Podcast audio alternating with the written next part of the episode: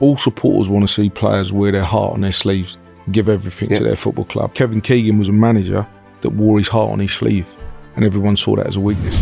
We warm up, just me and him. So as we, we, we start jogging, he, he stops and he says, look, I just want to say, I, I, I, just, I can't thank you enough for letting me have the number nine shirt. And I said, listen, mate, not, not to worry, it's done. And he went to me, I would have come no matter what number it was anyway. You know oh, that, that, right, lovely. You're moving to the boardroom. You've got your badges. You've got yourself in a position where coaching can be available to you. Why, why did you choose not to? Because I didn't think I'd get an opportunity as a manager. That's the honest truth. This is Up Front with me, Simon Jordan. I believe there are a lot of vacuous, uninformed, unchallenged opinions out there. I want to get to the bottom line and cut through the nonsense. So with this podcast with William Hill, I'm going to get people with strong views who think they can stand them up to proper scrutiny. There's a good chance I might learn something along the way, and more importantly, so might you. Joining me in today's episode, a striker whose career spanned two decades across ten different clubs, one hundred forty-nine Premier League goals along the way. He was part of the great entertainers from the Kevin Keegan era at Newcastle, whilst he became a cup winner with Tottenham Hotspur, before, more recently, turning his attention from the pitch to the boardroom at Queen's Park Rangers. Les Ferdinand, welcome to Up Front. Nice to see you, Les. Did I imagine this, or did did I talk to you, or did we talk to you in two thousand four about coming to Palace? No. Because you went to Bolton in two thousand four, didn't you? That's right, yeah. Yeah, and I was under the impression that we'd had a chat with you. No. About coming to Palace? No, not no? at all. I okay. It's a pro- stuff of myth. I would have, I'd probably have stayed in London if that was the case. Oh, really? But, um, okay. No, no. Uh, well, we missed out then, That conversation we? We didn't happen out. At all. Um, Les, when we have these conversations, one of the first things that we do, of whoever it is, whether it's a footballer or a boxer or a cricketer or a tennis player, is get a little bit of understanding of their journey and how they got to where they got to. Now, yours is born in Acton. Um, born in the shadow or lived in the shadow of... Can I just change that? Not in Acton? I was never born in Acton. I was born in uh, Ladbroke Grove. Ladbroke Grove. Oh, much nicer. Much more salubrious. Wasn't back then. Was it not? Okay. Wasn't back then. Um, but born within the shadow of Grenfell Towers, which obviously over the recent years and times has been a subject of a lot of uh, publicity about the conditions of that particular environment.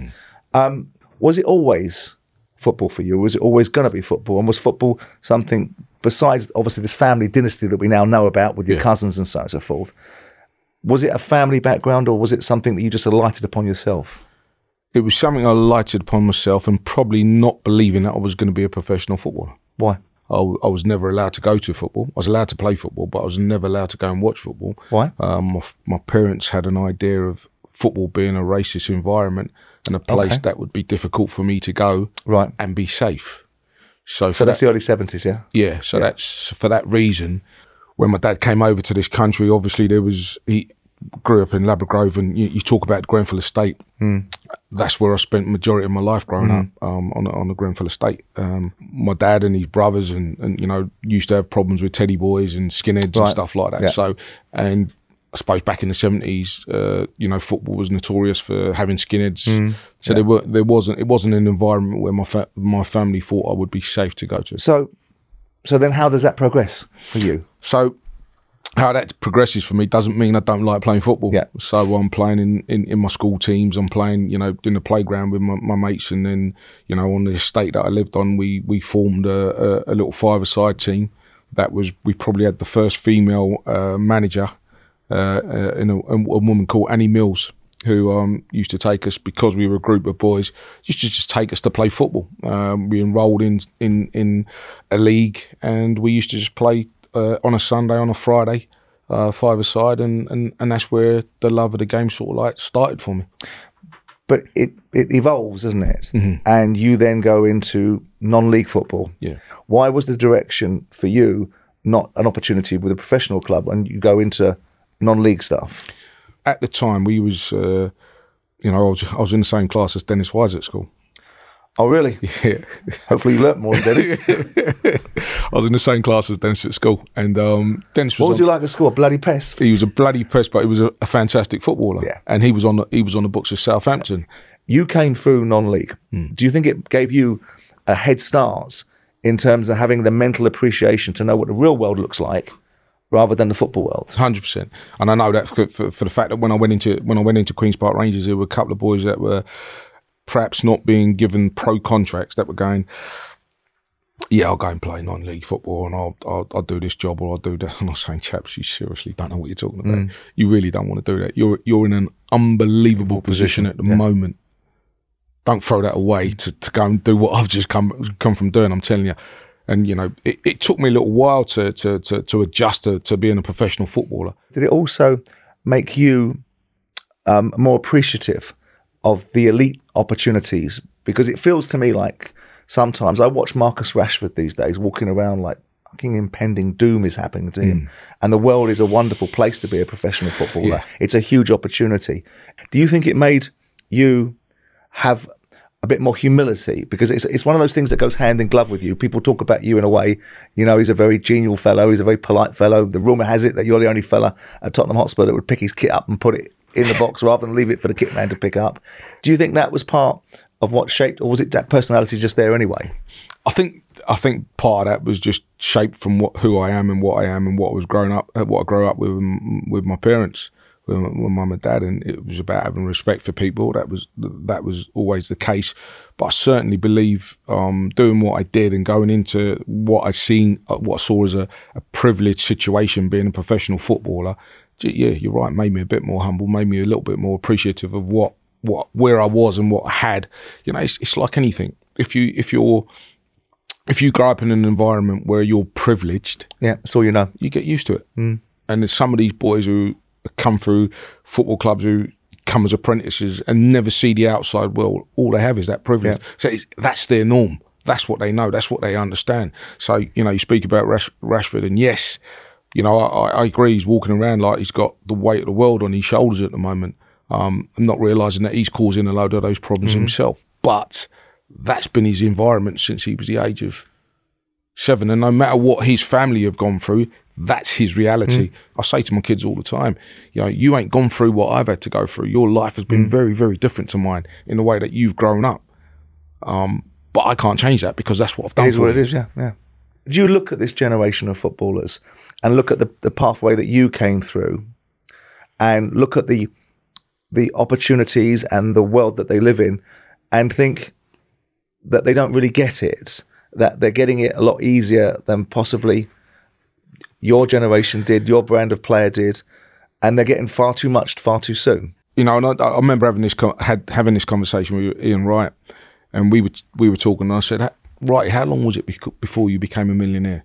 And he spoke about The, the the times at Palace, the, yeah. the goals, the games at Palace. Previously Dulwich Ham- Hamlet into yeah, Palace, yeah, yeah, yeah. Then he goes on to, to, to Arsenal, Arsenal, and then he, he scores, has to score twenty-odd goals a couple of times, a couple of seasons before he, he gets that million-pound contract. Mm-hmm. I said, the difference is you've got kids that are million, millionaires who've never played in the first team.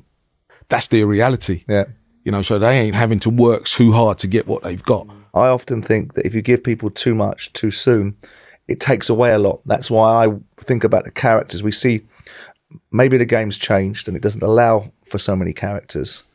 But I think that side of things takes away people's ability to overcome adversity, yep. their preparedness to, to, to, to do things that they don't want to do. And that, for me, I think affects the game and doesn't make it a better place. That was probably the hardest thing for me um, as a director of football. Yeah. Um, seeing people not appreciating where they are, what they've got, and how much of it they've got, thinking that this is the norm, mm. and not having to fight and work hard to, to, to, to get what they've got. That was one of my major bugbears with Ian Wright. Um, we used to be quite good mates, but not so much these days. Um, but I asked him to come and do some um, striker training at Palace when I was there. Mm. And, you know, get Ian Wright and do some striker training with the players. They're going to fall over themselves, aren't yeah. they? And just, Ian, just... You know, some of them are young kids. Don't drive in on a Ferrari. That doesn't help me. In comes the Ferrari, you know. Um, but but there we are. Um, stepping up from non-league to Q P R. I mean, how how difficult was that? At the time, I didn't realise how difficult it was. And um, you go from sort of like buying Match, Shoot magazine, and yep. looking at looking at these, you know, reading these things, and then all of a sudden you're in it. You're in it. And then you're in an environment of, I mean, when I, I the first game, I always remember this, I was I I, I was going to work my notice at the, the, the place I was working at. Okay. Um, and there was a game during the week uh, Q P R versus Southampton at mm-hmm. Southampton, and I had to ask for the time off so I could go and play in the game, right. um, because I honour I honour my my contracts, obligations, yeah, um, obligations. So yeah. I was like, I was going to work my notice. Most people would have said to the, yeah, to the yeah. we talked about them off. Well, that says but a lot about you. I turn up, I turn up at Loftus Road. I go, the, the coach is outside. The first person that walks out to greet me and, and, and, and says welcome and good luck was Sammy Lee, and I've never ever oh, really? forgot that. He was the first person that um, came out, shook my hand, played that first game, and I always remember getting smashed in the game by Jimmy Case.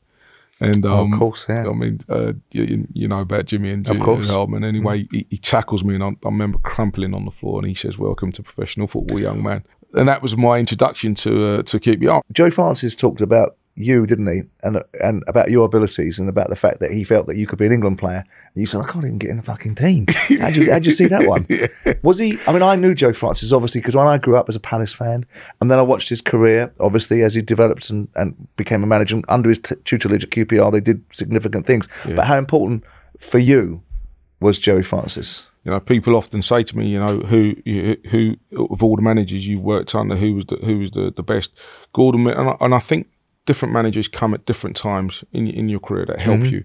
Trevor Francis was mm. um, was was quite pivotal as well because was he? he what he did he gave me my first opportunity. He right. gave me my first real opportunity, and I scored against Chelsea. Right, um, I scored two goals against Chelsea, and I thought, oh, I'm on my way here. And then, as you said, Gerry came in. He said to me, "Look, I've tried to sign you uh, at Bristol on on numerous occasions. I tried to sign you. I tried to take you on loan. They wouldn't let wouldn't let me do it." He said, "I see you playing for England." And as I said, as you just said there, spring, I can't even get in this fucking team at the moment. How am I going to play for England? Do you know what I mean? And, and then and um, uh, he goes, "I'm telling you now, you'll play for England." So I said, "Okay, no problem." And so he was absolutely pivotal in terms of my career at Q P R mm. and, and, and taking me to a level. And I probably stayed at Q P R longer than was probably right for me. Yeah. But the reason I did that was because each your relationship year, with Gerry. Each year I felt I was learning off of right. Gerry. Yeah. And I thought that, the, and I always said that the minute I felt I'd stopped learning was the time to, to, to move on.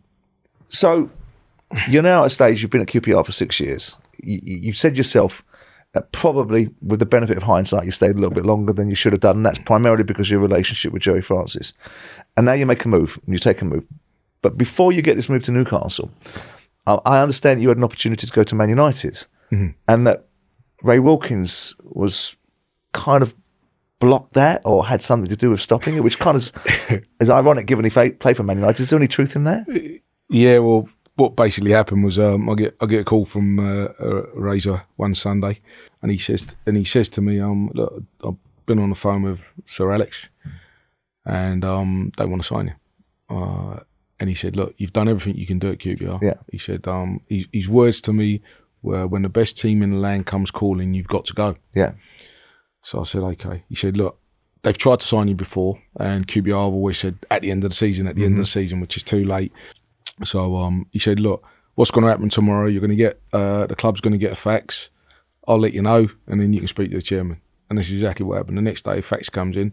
Speak to the chairman, who was then at the time Richard Thompson, and he he turned around. He said, um, "I said, oh, Chairman, I understand you've had a, an offer from Man United." And he said, "How do you know?" And I said, "Well, one of the secretaries yeah. at the club have, have, have told me." He said, "Which one?" I said, "Well, I ain't gonna tell you." What were you thinking at this time? You're thinking fucking Man United. And I think, yeah, I'm, I'm thinking, yeah. Do you know what I mean? And and so anyway, uh, he says to me, "Okay, do you want to go?" And I said, "Chairman, do you know, I mean, there's not many clubs in the in the land that I'd go right halfway yeah. through the season. I'm going to leave for, but you know, I mean, this this might be an opportunity that never comes around again." Mm. So he says, "No, I get that." He said, "Let me speak to Gerry." Right, let me let me speak to Gerry. He speaks to Gerry, and Gerry says, "Well, I'm going to resign." Right. So anyway, he goes to he goes to he comes back to me and he says, "Look, I've got some bad news. Gerry's going to resign." And he says, "And I can't lose my my, my manager and my star centre forward in the same in, conversation in, in, in the same week." Mm. So I said, "Okay, get that." Anyway, it happened. That's a difficult one for you, though, isn't it? It was really... You've got this relationship with Gerry. Yeah. And all of a sudden, you're... This is the biggest club in English football. This yeah. is the club that's now got its engine started, right? Exactly. And is winning the Premier and League and off it's going. Yeah. yeah and, and and Gerry's sort of putting the kibosh on it. Yeah. That must have been a bit of a conflict for you. No, the truth is, Gerry never said to me, "If you go, I'm going to I'm gonna leave." Yeah. It's, it's what he told the chairman.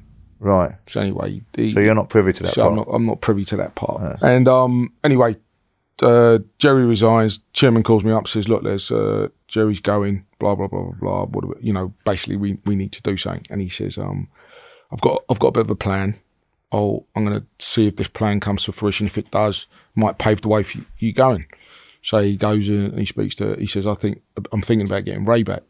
Mm-hmm. And I think to myself, all right, brilliant. I said, because the supporters loved Ray um, as a player mm-hmm. uh, and as a man at Q P R, mm-hmm. so it'd be an ideal shoe-in for Gerry. So anyway, he comes back and he says to me, you know, about a week or look, ten days later, he comes back and says, look, I've got some, some good news and bad news. He says, Ray's agreed to come back. I said, fantastic. The, the fans but he don't want you going either. The fans will love that. He said, but he'll only come back on one condition. Is that you, um, that we don't sell you. And I go, what are you talking about? Because I'm mm. thinking, this is the geezer that's called me and mm. said, you know, you're going. So anyway, Ray comes through the door, knock on his door. So Ray, what's, you know. What's going on here? He says, son, I've taught you the most important lesson in life. I said, what's that? He said, you always look after number one first. Mm. Never fell out with him. Right. Um, respected the decision. I'm, I'm, and I'm, a, I'm a firm believer. Mm. That's what meant, what's meant to be in life will be. I've always lived my life that way.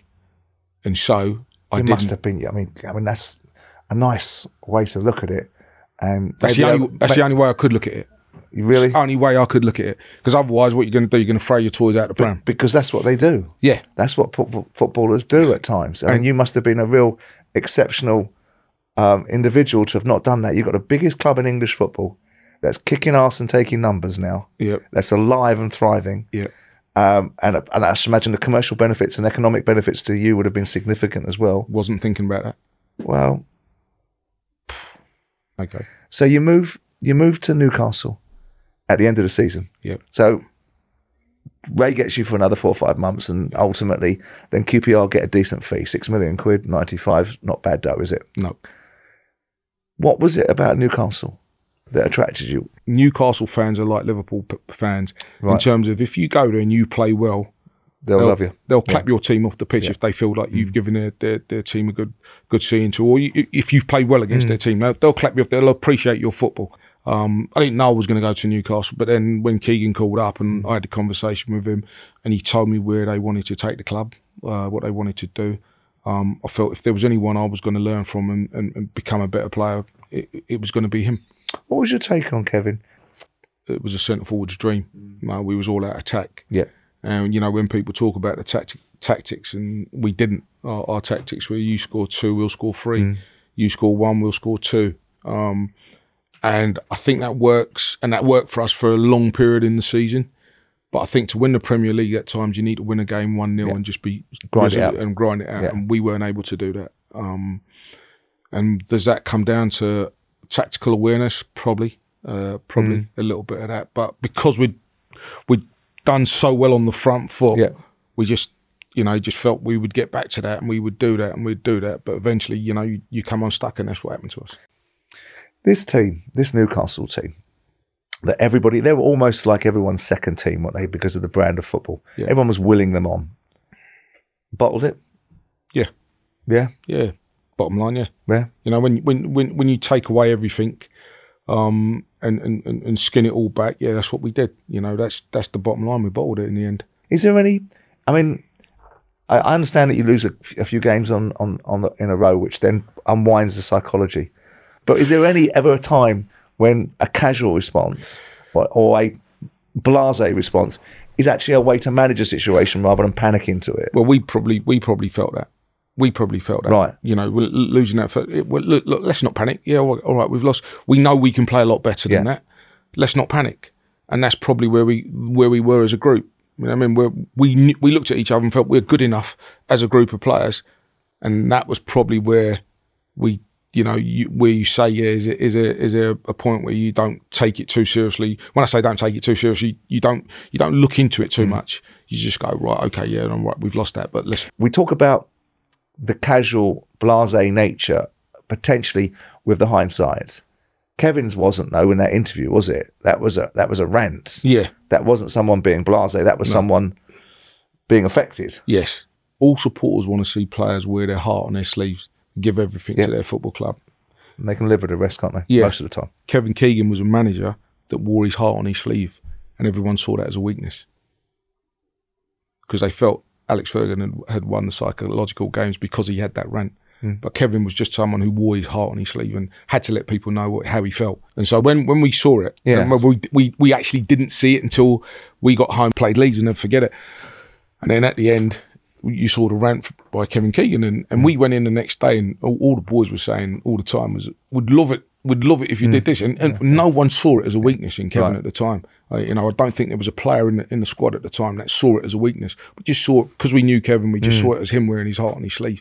Um, but everybody else started to go, oh, mm. Fergie's won a psychological battle, and, and, and just sort of like embedded into us. And um, we, as you said, in the end, at the end of the day, you know, the cold light of day, the word that you used, did we bottle it, was probably the right word. Yeah, we bottled it. You've just smashed in twenty-nine goals, right? You've got the gravitas of being, you've understood what it was like for Malcolm McDonald, what it was like for Jackie Milburn. You get the dynamics of what it's like to be a Newcastle centre forward. Alan Shearer walks through the door, and you're, here you go, mate, here's my number nine shirt. How's that work? Didn't quite go like that. Well, tell me how it went. Didn't quite go like that. So, so basically, um, we, we're going on pre-season tour. Yeah. Uh, we're going to Thailand, to Singapore and Japan. And we're in the airport. Terry McDermott comes running up the escalators after me. She says, Gaffer wants to speak to you. So I come back down the stairs, and, I'm, I'm, and he's, Kevin's standing in this little al- alcove. Brings me, standing in the alcove, and he says to me, um, look, we're going to sign, um, it looks like we're going to sign Alan Shearer today. World record fee, fifteen million pounds, blah, blah, blah, blah, blah. I says, okay. He says, um, I went, brilliant. He goes, I want you to be the first to know. He said, because what you're going to do is, as soon as we sign him, we're going to hear rumours that you you two can't play together mm. and you're going to be leaving Newcastle. He says, I want you to know, um, I'm not trying to prove anybody wrong. I just believe you two will make a dynamic pairing up front, so whatever you hear, you're not leaving this football club. I said, okay, brilliant, thanks for letting me know. So I went, go walk away, and I said, that's great, what time is it happening? He goes, he'll, he'll be joining us on pre-season. I said, okay, brilliant, go walk away. And he turns around and he says to me, um, um, one, one more thing. I said, what's that? He said, he's asked for the number nine shirt. And I said, what did you say? And he said, well, I said, look, I'd, I'd, I'd, I'd, I'll ask Les. He said, it's, it's a hard thing. He's, he scored twenty-nine goals, or it's a hard thing, but I'll ask him. He said, because I know, you, you know, he said, but Alan's worn number nine all his life. I went, so have I. Yeah, I was about to say. What is that? All this time, I'm looking at him and I'm thinking, he's talking to me and I'm thinking yeah. to myself, I've never stood on the on the Gallagher end and supported the, the, the fella that's worn the number nine. I've never stood on the Elise's end and, and supported the fella that's worn the number nine. I know Alan's done that. Mm-hmm. He's coming home. But it must have been a part of you was thinking, fuck off. Yeah, no, yeah, right. yeah. There, there was, there was a part, there was a part of me. But then, as as I'm as I'm as I'm going through this with, with Kevin, I'm thinking about it. And the mere fact that you've come and asked me means you want him to wear the number nine yeah. shirt. He went, no, no, no. He goes, look. He said, you know, obviously he's asked for a few things. He's asked, can he take penalties? So I've had to ask Peter. I said, you just said I was the first player you've told. Okay. Right. So, like, I, you say... You're smart, yes. Isn't you? Right. So, so we, we, we was having this discussion. Yeah. So, anyway, I said, listen, mate, you're the, you're the manager of this football club. Yeah, you make the decision. You've come and asked me this yeah. question. You mean, it means you want him to yeah. have the number nine shirt. That's what you got to do. I took off and I went I went to I went to uh, Singapore. So, when we land in, in, in, in Singapore, obviously, all the players know that Alan's signed. And then all of them are saying to me, you've given up the number nine shirt. You've given up the number nine shirt. Have you have you sold it to him? I said, I said no. He said, I, I can't lie. I didn't actually go through the story that I, that I had with Keegan. And so, um, read the team sheet out, and um, they go nine Ferdinand. So I said, Terry McDermott says nine Ferdinand. Keegan standing said, you taking the piss? He says, what? So you taking piss out of me? He said, what are you talking about? So you just said Ferdinand nine. So he's gone, yeah, I know, but and I went, fucking wearing a number nine shirt. You just take, you've just taken it off me. So uh, Peter Beardsley, and if you ever see, if anyone ever sees, sees the game, I wear the number eight, and Pe- Peter right. wears the number nine. Right. Mm. So anyway, um, we played the game and, and, and stuff, and then Alan flies over the next day, and then um, Keegan says to me, um, I want you to, uh, I want you to go training with Alan. I just try. I, we played the game and we'd done a warm down in the morning. Alan turns up in the afternoon. He says, I want you to go and do a training session with Alan. I said, what are you talking about? So I've, I've trained, I've played, and I've, play, I've, I've trained on it. He goes, yeah, I just want you two to get to know each other. I said, I've just spent a month with him at fucking Euro ninety-six. Yeah. I don't even know him any more than I, I know him. I know I know Alan. We we get on well. So he says, okay, no problem. Anyway, Alan comes and we, we go out and do this this little, uh, we training session. But we warm up, just me and him. Uh, we're running around, just a little jog around the pitch to warm up. We're going to do some stretching and some finishing. So as we we, we start jogging, he, he stops and he says, look, I just want to say, I, I, I, I can't thank you enough for letting me have the number nine shirt. And I said, listen, mate, not, not to worry, it's done. And he went to me, and then as we start jogging off, he went, I would have come no matter what number it was anyway. You know, oh, that, that, right, lovely. Yeah. So, so, uh, but you know, you, that that yeah. is that is just football banter. It's like I would have come whatever number it was. But like mm. like I said, those those are the things that went through my head. Was Shearer a better striker than you? I think when you look at the, the sheer amount of goals that that mm. Alan scored, you'd have to say he's, he's the top goal scorer in the Premier League. Um, I always remember Kevin Keegan saying to me, "That's not the question, Les. Let me ask you. Let me let me, let me give it to you another way." So. And that's that's down to people to judge, right? But all people, I'm asking you, because you know, you, you, you're a top striker. He was what, a top striker. What, he's the Premier League's record goal scorer. He's at Newcastle. He's got your number nine shirt. Right, he's the world record transfer. I think what happened at the time, right, uh, the manager said to me, before Alan came to, to, to, to Newcastle, he said to me, you can do everything that Alan can do, but Alan can't do everything that Les Ferdinand can do. What do you make of that then? You tell me. That's what he well, said to me. The, the, well, I'm the, asking you what you make of it. So, when it came to it, he wanted him to have the number nine. So mm. that's that's where it was. Was I better? Uh, his his goals would tell you that no, I wasn't a better uh, a striker than him. But what do you think? What did I think at the time? I I, I never thought that I wasn't going to play. Right. At Newcastle, when when they when they signed Alan, I never ever thought that I wasn't going to play. Does that answer your question? Mm. Quote unquote, Les Ferdinand says he was a better striker than Alan Shearer. uh, but you disappointed. I mean, you're you're you've got the gravitas mm-hmm. of playing at Newcastle. You love playing for the club. Um, you're scoring goals. Your first season was brilliant. Shearer comes in. We've had the conversation about the number nine. You've taken that acceptance.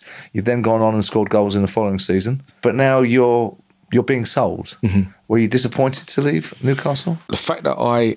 I just had a, a, a, a little a little daughter um, right. and my family were down in London. Spurs were the team I supported as a boy. This gets me back to London, to the, the, yeah. the team I um I supported yeah. as a boy. So you talked about it being your worst decision, but you also talked about, the, uh, you, from what I can understand, is you met Alan. And I've yeah. known Alan Sugar for years and I like Alan. Yeah. He's an acquired taste, yeah, but he's also a very... very credible operator, yes. right? And you kind of believe what he says when he says it. But what was different about what Alan told you to what you experienced? Because I get the impression, reading between the lines, that it was, well, not reading between the lines, this is your expression, Tottenham were a club in unbelievable turmoil. Yeah. And when I say it was when I say it was the worst decision, I said it was the worst decision for my footballing career. Right. The, the club was, you know, one of the things I, I say to people, uh, when I got there, we were sponsored by Pony. And that was quite apt. okay. That was quite apt. Right. But just, why? Now, I went to I went to Tottenham, who I would have thought was on a par of, uh, with Newcastle in, the ter- in terms of the way they did things. Yeah. And it wasn't. It was so, so different. In what so, way? So different. I mean, they, they they built their own training ground, a new training ground. And it the changing rooms were like going into the, the, the Hackney Marshes. And I, and I, I remember saying to Alan, I said, you've just built your own training ground. You've built changing rooms like this. Mm. You know, I walked into the the um, the medical room, and that was probably the only room that was the most that was the most comfortable room at, at, at the at the training ground. They had about six beds, had T Vs on the thing.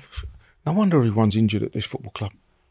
Got T Vs in the in the, mm. in, in the more in, com- too comfortable. In the med- it was too yeah. comfortable. Mm. People reading papers in the in the. It was just everything about it, the training, everything. You know, and Gerry was Gerry was the manager then. Mm. But everything, the organisation. I, mem- I always remember my first day of training pre pre-season. I walked out. There was a group of players in one corner um, doing keep you uppies. There was another group in, the, in another corner over there. There was another few players over there in, in the corner over there. And there was we there used to be a, a like a slope, um, and there was a couple of boys lying on the slope, waiting for the managers to come out, and I thought, what the hell have I come to? Too easy, Osier. I thought, what the hell had I, had I come to? And, you know, I'd been warned. You know, a couple of players had said to me, Les, Tottenham ain't what you think it is. And and to be fair, when I spoke to Alan, he knew it wasn't what he wanted it to be. Right. And he was trying to change that, and he felt someone like myself coming in, and the, the players might... But it was his club. Alan had been there for ten years yeah. by that time, hadn't he? Yeah, but he'd made yeah. a load of changes. Right. He, and he was trying. He was trying to change it. And he. How'd was, you get on with Sugar? Um, I always had a lot of respect for Alan, uh, and I thought I got I got on with him quite yeah. well. Um, I spoke quite highly of him, and I, I said where Tottenham is today, I, I felt he put the foundations in mm. place to take it to where it where it is today. I know he had a load of problems with uh, with the late Terry Venables, with Venables and so, yeah, and so yeah, on, yeah. but I think he put the foundations yeah. in place for Tottenham to go to where it is today. Well, he says what he means, doesn't he? Yeah. Whether you like it or not, yeah, you exactly. stand up for it, you know where yeah. you stand, right? Yeah, exactly. Yeah. I'm going to skip past after Spurs. Spurs yeah. finishes, you yeah. there six years. It's not a resounding success for you. No. Yeah. By the way, how do you feel about your England career? Um, I felt at my height. Um, you know, Terry Venables had made a decision that Alan Shearer was going to be yeah. his, his number one choice. Alan went, was it, uh, I think, nineteen games without scoring? Yeah, two years, wasn't it? You know, without and, and, and never never really getting the opportunity. And, and and again, it was it was it was kind of strange because every time I came to play or got an opportunity to play, it was almost it almost felt like this was my last chance. And I think, well, hang on a minute, just just afford me the same opportunities mm-hmm. that you afford someone else. We're going to go on to now your move into the boardroom and your relationship with Q P R. Mm. But just out of curiosity, before I do that, why didn't you decide to continue? You've gone, you've gone and got your badges, mm-hmm. which is a criticism that I have of a lot of players, and we're going to get onto that subject about diversity and representation and the statistics behind that. But you've got your badges, you've got yourself in a position where coaching can be available to you. Why, why did you choose not to? Because I didn't think I'd get an opportunity as a manager. That's, okay. the, that's the honest truth. All right. Well, we'll talk about that in a, yeah. in more detail in a bit, okay. a bit later on. But let's talk about the decision to go into, because you've got an opportunity now mm-hmm. at Q P R, and it's a boardroom opportunity. So it's a position of influence and power. Yeah. And one of the things that that that is argued about ethnicity being given the opportunity, you've been given it. Why were you given it? Uh, simply because I had a conversation with an ethnic minority owner. With Tony Fernandes. Yeah. Yeah. Um, you believe that, do you? By, by, by, by, just by chance. Yeah. Um, I I was uh, I was on holiday in, in Bali, and um, uh, at the time my my friend, uh, good really good friend of mine, Tony, um, looked after Fifty Cent. Fifty okay. Cent was uh, singing at Tony's uh, daughter's twenty first, all rapping at Tony's twenty yeah. first uh, daughter's twenty first birthday. So my mate called me and we was having a conversation. Tony said to him, "Who are you talking to?" Because he said he mentioned Les a few times, and, and he goes, "Ah, oh, Les Les Ferdinand." He went, "Oh, let me speak to him." So he came on the phone and he said, "Look, we've been trying to bring you back to Q P R for a, for a long time." I said, "Well, I'm not the hardest person in the world to get out of, Tony, yeah. if you want to speak." Yeah. So we had a conversation. We met up in, in Jakarta mm-hmm. and we had a conversation. He said to me, "Where is it you want to go in, in football?" And I said, "Look, I've done uh, the applied management course in, in, in, in uh, the L M A applied management course." And I said, "You know, the director of football is something I've looked at for a while and thought there's not enough footballers that do this, this mm-hmm. position. Um, And it's it's something I've looked at. I said, I think I'll struggle to get a job as a manager um, going forward. So maybe this is uh, an avenue to look down." Well, I mean, what do you think a director of football should be? The, for me, the, the role should all encompass. Your you, a manager comes in into a football club. Yeah. And if you look at the, the, the tenor of a, a, a manager, should you be appointing the managers? Yes. Yeah. Right, you should be. One. You should be part of that process. Right. You you deal with the finances in terms mm-hmm. of, you know, I had a very good C E O in Lee Lee Hughes at, uh, at uh, yeah, I know Lee. Yeah, yeah. So we worked together in terms of the finances. He told me the numbers that we got to work with. The the, the C F O Ruben Gandhi yeah. used to tell me the, the numbers that we got to work with, and that's how we had to incorporate what we did. And we would sit down and say, like, we do it this way, this way, this way, this way. You know, the finance director, I'd say, right, these are the numbers. How can we make this sexy enough for this player to come yeah. to Q P R?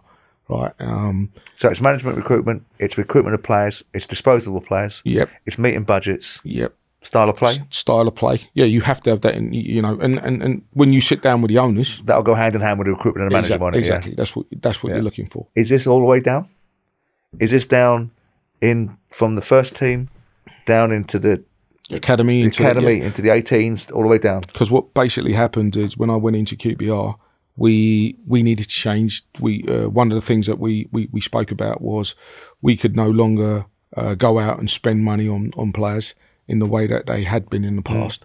Yeah. Um, when I joined Q P R, the wage bill was seventy-six or seventy-eight million. Yeah, because you come you well you come in fourteen fifteen, that you're halfway through. Yeah, and they just got Neil took them up thirteen fourteen. Yep. fourteen fifteen. Harry. It's all over the place, isn't it? Yeah. Harry signing people like Christopher Sambo on ridiculous money, right?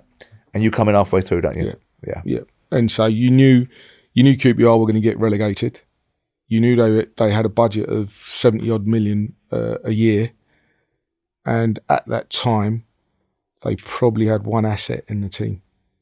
Charlie Austin yeah. was the only player when I went into Q P R that you could probably look at and think, because of the wages he was on, which wasn't as much as some of the other guys, mm. that you could sell and make a profit on Charlie Austin. The rest of them weren't going to leave the football club because the wages that they were on, yeah. the wages that they were on were were, were, were, were ridiculously high. They weren't going to earn those money that, that money anywhere else. So that mm. means you had you had zero assets at your football club, and now we would now I was being told we we need to reject we need to reduce. Did you have the, the experience, Les, to go into that position? Because it's a big it's a big departure for you, isn't it? No, mm. of course not. Of course I didn't have the experience. Mm. But what the what the club wanted to do in terms of start developing from the, the academy, because that's where they needed to go. Yeah. Um, I felt I had the the the the, the, the skill set. The wherewithal to do that. And, you know. Yeah. But you've got this. Let's have a look at the records. Yeah. Right? As you as a director of football, mm-hmm. Q P R get relegated, mm-hmm. fourteenth, fifteenth, twentieth. Right, go down. Statistics will tell you most clubs that come down with parachute payments end up going back up within a three-year cycle. Q P R go twelfth, eighteenth, sixteenth, nineteenth, thirteenth, ninth, eleventh and twentieth. Mm. So I think that's about an average position of about fourteenth or fifteenth yeah. in the league, which is nowhere near where you'd expect them to be. You're, right. You're the director of football. Mm-hmm. You're responsible for the recruitment. Mm-hmm. You've got some handcuffs on you economically, yep. but notwithstanding that, you know, you do spend some money, not huge amounts. Right. Um, you've made appointments, managers. Mm. How is this successful? When I uh, when I went in and Harry left, Chris Ramsey took over as um, uh, interim manager. Yeah. And what happened was, one of the owners asked me, do you think Chris could keep us in the championship next season? Not talk, we're not we're not talking about promotion. We're talking about just keeping us in the championship. The reason being is we got a group of players that we need to get out. They were yeah. on, on big money, and because they knew the fine was coming and all that, they needed to reduce the wage bill. So I said, if you're talking about just keeping you in the championship, I think he's got the capabilities to mm. just keep you in the championship. Now, where my perhaps naivety was, was not realising that the amounts of money that the players that were on, that we needed to get rid of was on, that we couldn't get rid of those players. Not only was it the fact that no one was going to buy them, the fact is no one was going to pay their wages. Mm-hmm. So for two seasons, we were just reduced, trying to reduce the wage bill because we needed to get mm-hmm. down be- below twenty million. Mm-hmm. But some of these players weren't going. And the ones that were going, we had to pay to go. Pay up, yeah, yeah. So in terms of, you get the parachute payments, and you think that that parachute payment you can you can invest to get you back up again. We can do. But that's that. The same for everyone, though, isn't it? It's the same for every club that gets relegated. They all come down with rotten, horrible wage bills that they can't afford. Yeah, but most of them have, most of them have got players that can take them back up again, and they just add to it. Right. I mean, I'm not. I don't want you to be overly controversial just for controversial's sake. But you're the director of football, inheriting this. Mm-hmm. You've got a team that's in the Premier League. How can a team go down with no assets whatsoever? That have got no value to the club. What well, every club that goes down, you know, Southampton go down, out goes James Ward-Prowse. When I got relegated uh, with Palace, I kept Andy Johnson, but that was the perceived yeah. reality was Andy Johnson was going to leave, and he didn't. But most yeah. of the time, the top players get sold to yeah. be able to bridge the gap. Yeah. Q P R has nothing.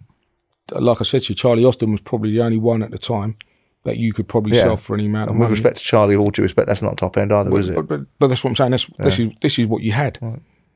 So my analysis, in your view, because it is a sweeping analysis, and I expect you to rebut it, because I look at it and go, if I'm looking at this as my director of football, mm-hmm. and, and, and I'm taking in the unique circumstances at Q P R, and I'm trying to put myself in that situation, but over an eight-year period, I've just gone, Les, tell me about this, twelfth, eighteenth, nineteenth, sixteenth, thirteenth, ninth, eleventh, twentieth. Mm. This is on your watch. Yes.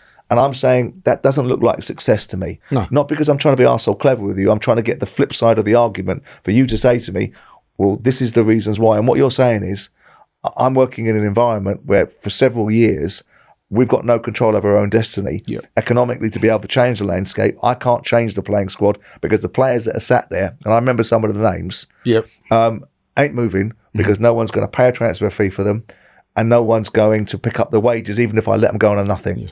And, he, and and and they ain't going on a nothing. You have to pay them up. Yeah, as, as you as yeah, you yeah, spoke about saying. a million yeah, and a half, yeah. million and a half, million. Yeah. So that money, that parachute money that you're talking about, most of it goes on paying these guys up to get to. to the owners aren't skint though, are they? No, I mean, but you could, but because of the, the, the financial fair play, they're not allowed to put the money into the club.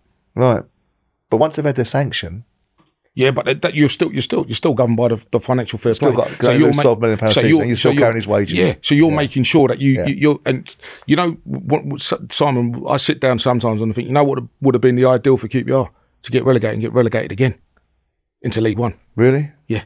That would have been the ideal, because Why? you would have got rid of those players, and the sanctions in, in, in League One are very different to what they are in, yeah. in, in, in the yeah. Championship. Yeah. In terms of being able to build a side and come back stronger, that probably would have been the best. But we were trying to survive in, mm. the, in, in the Championship.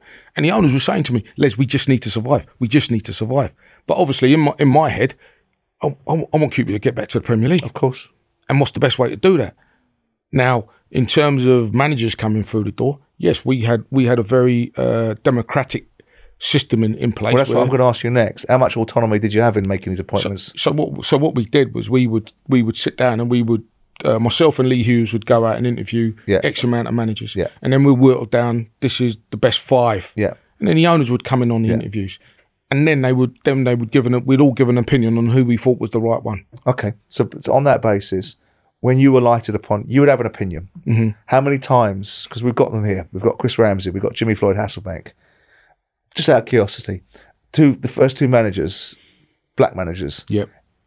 Is that your influence? Did you do it on purpose, or was it just a circumstance? Circumstance. So Chris right. Ramsey takes over as uh, interim manager when Harry leaves. Yeah. Um, after Harry left in February. Or but they something. asked you a question: can he keep in the Championship? Yeah. And you vouched for it. And I, I said, they yeah. could, so we're we're in the Premier League at the time. Yeah. But the next season, they asked, "Can he keep? Can mm. they keep us in the Championship?" And I said, "If it's just keep us in the Championship, then I, yeah. he's capable of doing that. I, I really believe that his coaching requirements would, would keep us in the Premier League." But then we couldn't get rid of the players that we thought we were going to be able to get rid of. Right. So all of a sudden, we've now got this. Still, we still got this massive wage bill. We still got these massive players. And then one of the owners comes to me and says, "We we probably need to try and get promoted." So I turn around and say, "Well, Chris ain't the man to get you promoted." No. So hence Neil Warnock comes in, yeah. who they, they'd had a good relationship with. Yeah, right. But Neil had come in with uh, some, the proviso that he could only stay for a certain amount of time. Mm-hmm. Um, he needed to go on holiday with his wife a couple of times, mm-hmm. but he could stay for yeah. a period of time. Um, so I said, okay, no problem. Um, what we'll have to do is we'll, we'll we'll we'll look around for a new manager, and that's what we did. We interviewed, yeah. we we went through the same process, and at the time of interview uh, employing Jimmy Floyd Hasselbank, he had the best win ratio of any manager in all the divisions. Mm, at Burton, yeah. He had the best mm. win ratio. But no one looks at that, because when I sat down in, in the press conference to do my press conference, the first question was, is, are you employing him because he's black? Mm. Because I'd done it with Chris Ramsey. And yeah. I went, well, no, actually, he's got the best win ratio of any manager. No, I know. I mean, I like Jimmy. I mean, yeah. I've met Jimmy on a number of occasions. I yeah. think he's very engaging. I think he's a decent bloke. And obviously, I saw his record. I have to ask the question because the question's there to be asked. Yeah. It's not a formulaic response for me. I don't think you employed them because they were black managers. I just wanted to ask you yeah. because we've started this conversation, because one of your perceptions in life, and I think you still hold it, is about the lack of opportunities because of ethnicity. Mm-hmm. And it leads me into that. What do you believe is the problem in terms of more black coaches getting into positions? Because you said it at the top of this interview, and I understand the experiences of the seventies yeah. and your father's influence on your view of the world and racism in football, because it was there. Yeah. And there's still racism today. one hundred percent. Right. We're never going to get rid of racism because there's some pig ignorant people in society. Yeah. Given there's a perception, there's a challenge to this, and there's not enough black coaches, what do you think needs to be done to get more black coaches in positions, insofar as something does need to be done?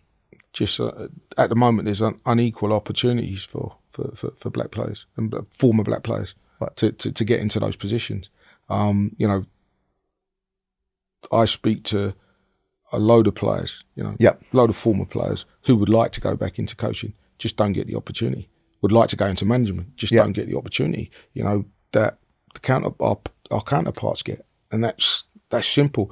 You have to care about a situation to make change. You know? Okay.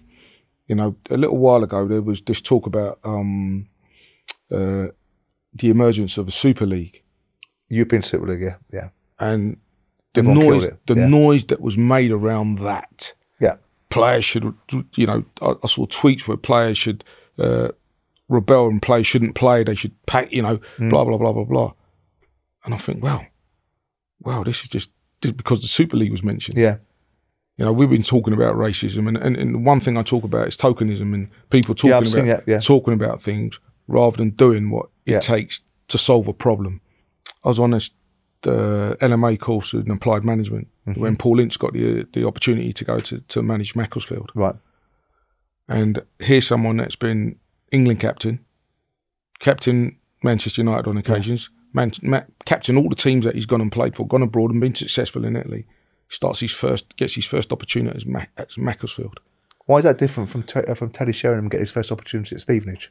Because I look at all the, the other people around Paul at that level who've gone into much better positions. When I was at I, I was at Tottenham and I sat down on a table with a prominent figure in football, mm-hmm.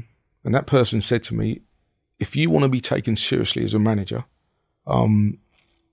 you need to find a good non-league club with an owner that's got the ambitions of taking this club to, up into the leagues and blah, blah, blah, blah, blah. And and you need to show that you want to be a coach." And I said, I, I totally accept that. Totally accept it. But why do my counterparts not have to do that? Why they get opportunities in the Premier League and the Championship? They get good opportunities. Yeah. But you're saying to me, I have to go to non-league to prove that I want to be a coach. So just doing my coaching badges is not enough to prove that I want to be a manager. Yeah? I have to go to a non-league club. Do you know what he said to me? Tell me. "We need to change our opinions in the boardroom." You're right, we need to change our opinions in the boardroom. But that's an interesting one, because I can speak from that position. And I'm not going to tell a black man how he should think and view the world, right? Because I'm not black. You know, my nephew is, but that doesn't mean we can all go out and say, yeah, my friends are black, so I can relate to it, right? And that's the old trope, right? But it's not something I relate to. And I tell you why it's not something to relate to, because I was in a boardroom mm-hmm. and I would have employed whoever. Didn't matter to me. And I'm surprised that someone would say that, because I don't see Egyptian owners employing Egyptian. The argument is you employ what looks like you, right? And what you know and what you're comfortable with. But I don't see Arabs employing Arabs. And I don't see Egyptians employing Egyptians. I see people going for best in class. So, so I, that might be it. So I'm going to debate with you about this yeah. for a second, because I had this conversation with John, John Barnes. Yeah. And, you know, John... this is his life's work at times, right? So you're debating with someone that's very deep in this position. Mm-hmm. And he wrote a book that I read because I wanted to have a debate with him. I come from a position of believing that everyone's entitled to an equal opportunity, not an equal outcome. No. Nope. An equal opportunity. So I want to ask you, do, do you believe in quotas? I believe in the right person for the right job. Do you believe in quotas?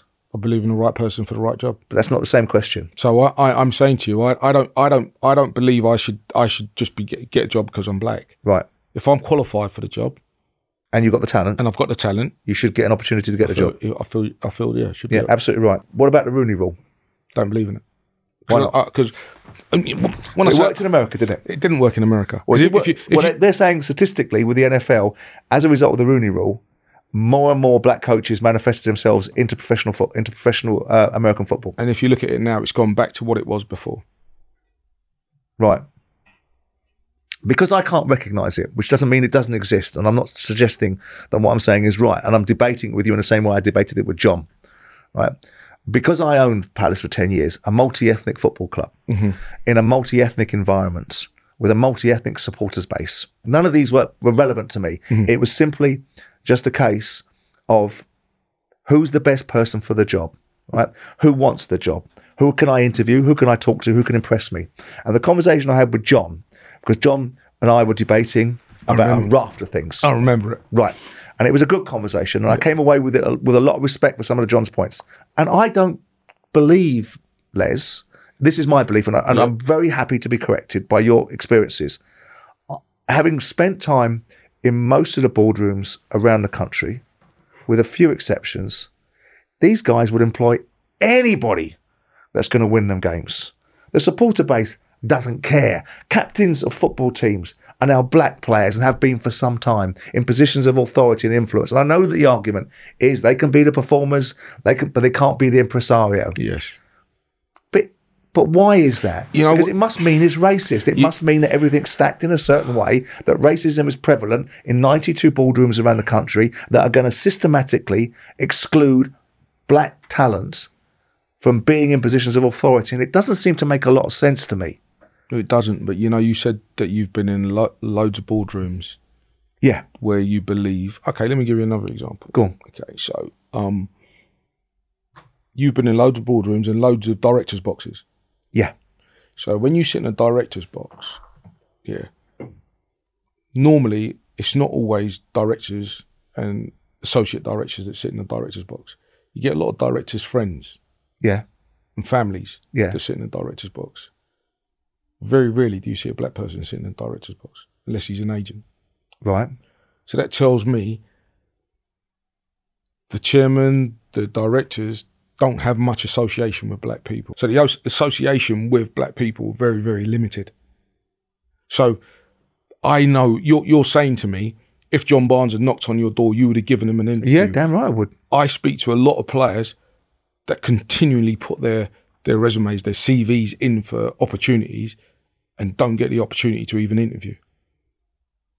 And this is these are black people, these are black former players, these are yeah. black players, these are black coaches so who've what, never so played. What, so by that logic then, Les, saying to me they're what, not getting an opportunity. The, so what's the blockage then?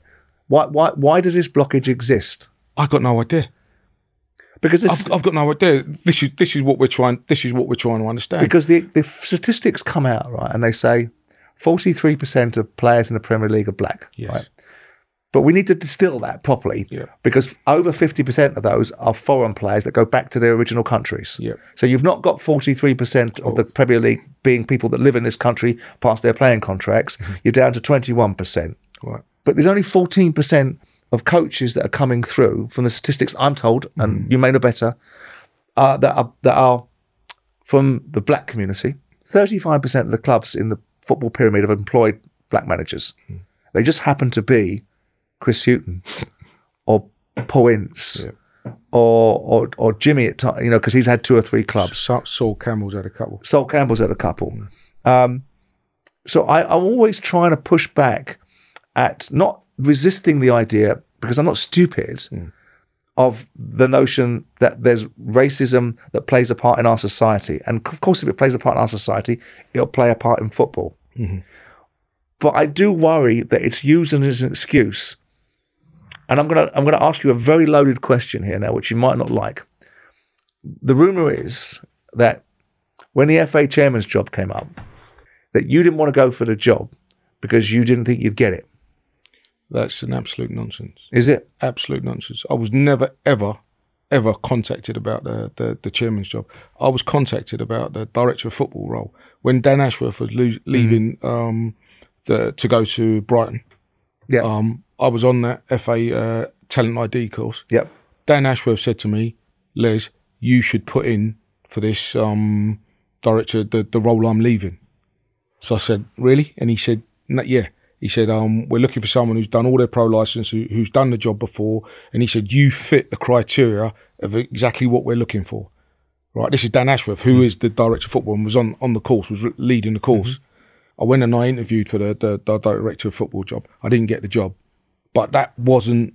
That was the only, only ever. That's the only. Uh, but isn't time. that the? But isn't that what you're campaigning for? Then isn't it about equal opportunity? Yeah, because that's what you've got. Yeah. So you know, they asked me to interview. I I, I went an interview. I didn't get the job. But the, the, the talk about the F A director's job, I was never never ever been approached by it. I've never even spoken to anyone about it. Jermaine Defoe recently said, "I'm going to ask you what you would what you'd be saying now to young black coaches." Because Jermaine Defoe, he came out and said, uh, I'm not sure if I'm going to bother with this because I don't think I'm going to get an opportunity. And I don't like that. Yeah, I don't want to hear that. Because not because not because it's easy for a white man to say to a black man, I don't want to hear that. But if nothing changes, nothing changes. Yeah. And that, what would you say to someone like Jermaine Defoe when he comes out with that? I know Jermaine well, and I know his frustrations. I know his frustrations. And... The question I would, uh, the, you know, if if you want to be a coach, if you want to go into coaching, that's what you should do. Yeah, you know, you should you, do your coaching badges. But I also know the other side of it, where people have spent the five, six years and the money on getting their coaches' qualifications, and then not getting an opportunity. But you know, Simon, I never go on anyone's show, never go on anyone's podcast. I've never been on anyone's um, T V show, did podcast, did. Uh, And said to them, look, I'm going to do an interview. You're going to do an interview with me, but I want you to talk about racism. It's always a subject that comes up. Well, of course it does. But you also, but you're also, you're also quite vociferous about it because it's a very, and it's a hot, it's a trigger, it's a trigger subject. The media jump all over it because it gets everybody at it. Exactly, right? exactly. You know, I want racism out of sport. Mm-hmm. I want, I want prejudice out of sport. I want discrimination out of it. I want people to get a job because they're good enough to get that job, and no one to be excluded. All being op- given an opportunity to do that job. Given an opportunity, you know? and and you know, you look, you you you you went through my stats there, and you said, well, you know, that doesn't seem like success uh, without me being able to explain mm. the reason why we were. But that's why I asked you. Okay, so yeah. I'm saying, so when I when I when I originally got this job, and obviously the the the, yeah. the the comments were, you know, do you feel that you need to be successful for the generations that come after you? You know, you're the first black director of football. Yeah. Well, I wasn't the first because Michael E. Manello at Chelsea mm, was the yeah, first, yeah. but you're the first British black um, director of football. Do you need to be successful? And I said, it all depends how you deem success. I said, because what you're saying to me, all the directors of football that have gone into every single club have been successful. That's why they get another opportunity. Mm-hmm. So you're saying if I'm not successful here, if you deem me not to be successful, means I never get another opportunity. Whereas I may have learned a, a hell of a lot mm. at Q P R to take into somewhere else that would be adv- advantageous to that club and myself.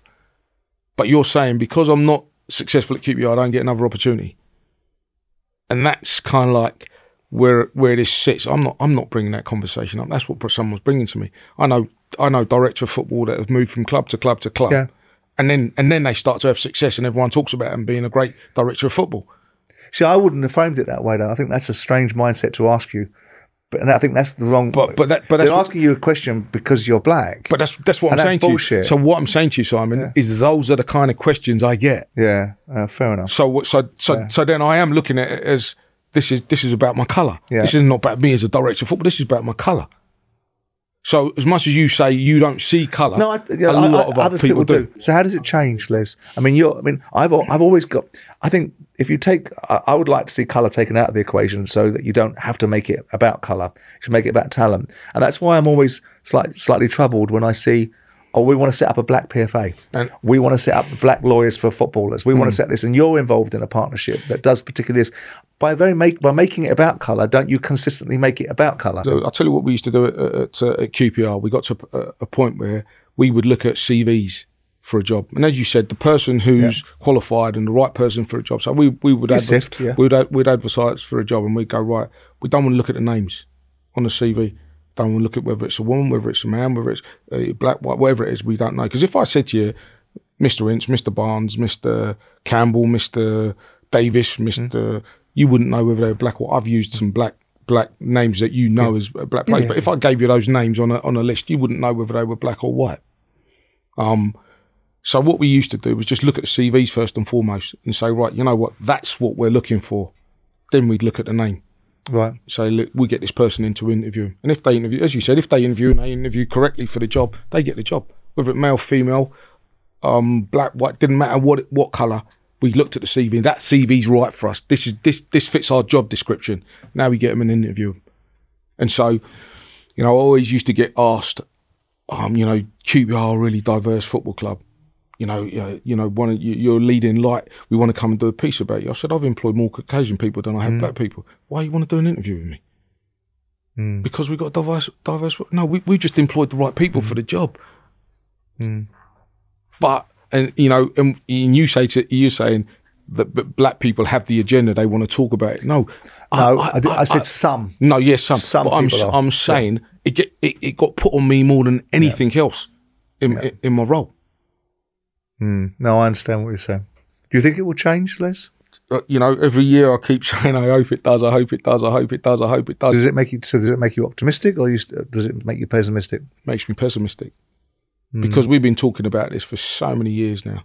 I was brought into a meeting at the, at, at the F A at St George's Park when they were talking about this quota um, in terms of representation at every level. Yeah. And I argued that Can't no, no, be right, no. Though, can it? No, that's what I said. Yeah, it can't, it be, can't right. be right. You have to have people that are qualified yeah. for the job. And one of the questions I asked, I asked um, who was gonna who was gonna analyse whether that person was a good coach, and they said, and at the time in the meeting they said, well, obviously the, the manager and the coaches that are already there.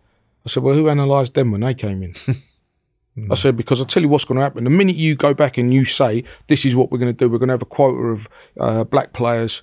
Um, or black coaches with each uh, section of England, um, you know, from the, the, the, the, the from the age right down to the eighteens or sixteens, wherever it is going to be, you're going to have reputation. Uh, reputa- Reputation, representation, at, yeah. representation at every level. As soon as you do that, you're going to get the eye rollers at Saint George's Park. We go, here we go, we're doing something for them again. And that could be the same person that's going to gonna gonna gonna mm. critique whether you're a good coach or not. So I never thought it was going to work, and I don't think it is working. It's just a, again another token of uh, of a visual thing of uh, we've you know we've got you know so many black players playing for the the, the country, but we've got no black coaches, we've got no mm. black staff involved in. in any of the setup. Now, this is not me having a rant. This is just. No, we're fact. talking about it. I'm yeah. debating it with you, you know? because I'm I'm I'm pushing you because I've got certain views, and my views um I, I like to debate because mm. I'm very happy to be debunked, yeah. and I find those conversations and people are frightened to have them. Yeah. White people are frightened to have them because if they do that, they can be classified as racist. Yeah. I'm, I'm interested in the debate yeah, no, because no. I think out of debate comes educated thinking. Yeah. Just because people don't agree yeah. doesn't mean you can't walk away from a conversation without people going, oh, you know what, I learned something, or I've got a different view, or I'll stay with the same view. Yeah. You haven't got to walk away going, he's a dickhead and he's this and he's a racist and he's no. whatever. I just like to have a debate about these sort of things. Last one for you. What next for you? I have to wait and see what opportunities come up. You know, I'd, I'd like to have another go. Um, at what? You know, at, at the direction of football. Would you? Yeah, yeah. You know, I, I, you know, it, it obviously became really tough, and it's only now I'm realising how stressed I was. Um, I didn't realise if you care about something and you want something to be successful, you give it your absolute all, mm. and that's what I felt I did at Q P R. Um, some decisions were taken out of my hand, and I understand that because I always say we're advisors, and all we can do is give advices yeah, to, to, to the owners of the it, football yeah, club. Yeah, yeah. And if they decide not to take that advice, unfortunately, you roll with it. And you know, you can you can say, "Well, I don't want to be in this anymore," but I I wanted to stay there because I wanted Q P R to be successful. It didn't turn out that way in the end, um, but I think I've learnt a lot. Um, I've seen a lot, and I think there's a lot I can add to to someone going in and doing it again. Well, good luck. Thank you. Appreciate it. Listen, Les, enjoyed it very much. Thanks for being so upfront. Thank you for having me. Well done, mate. Cheers. Upfront with me, Simon Jordan, is brought to you by William Hill. Future episodes can be found on YouTube, Spotify, or wherever you find your podcasts. eighteen plus, please gamble responsibly.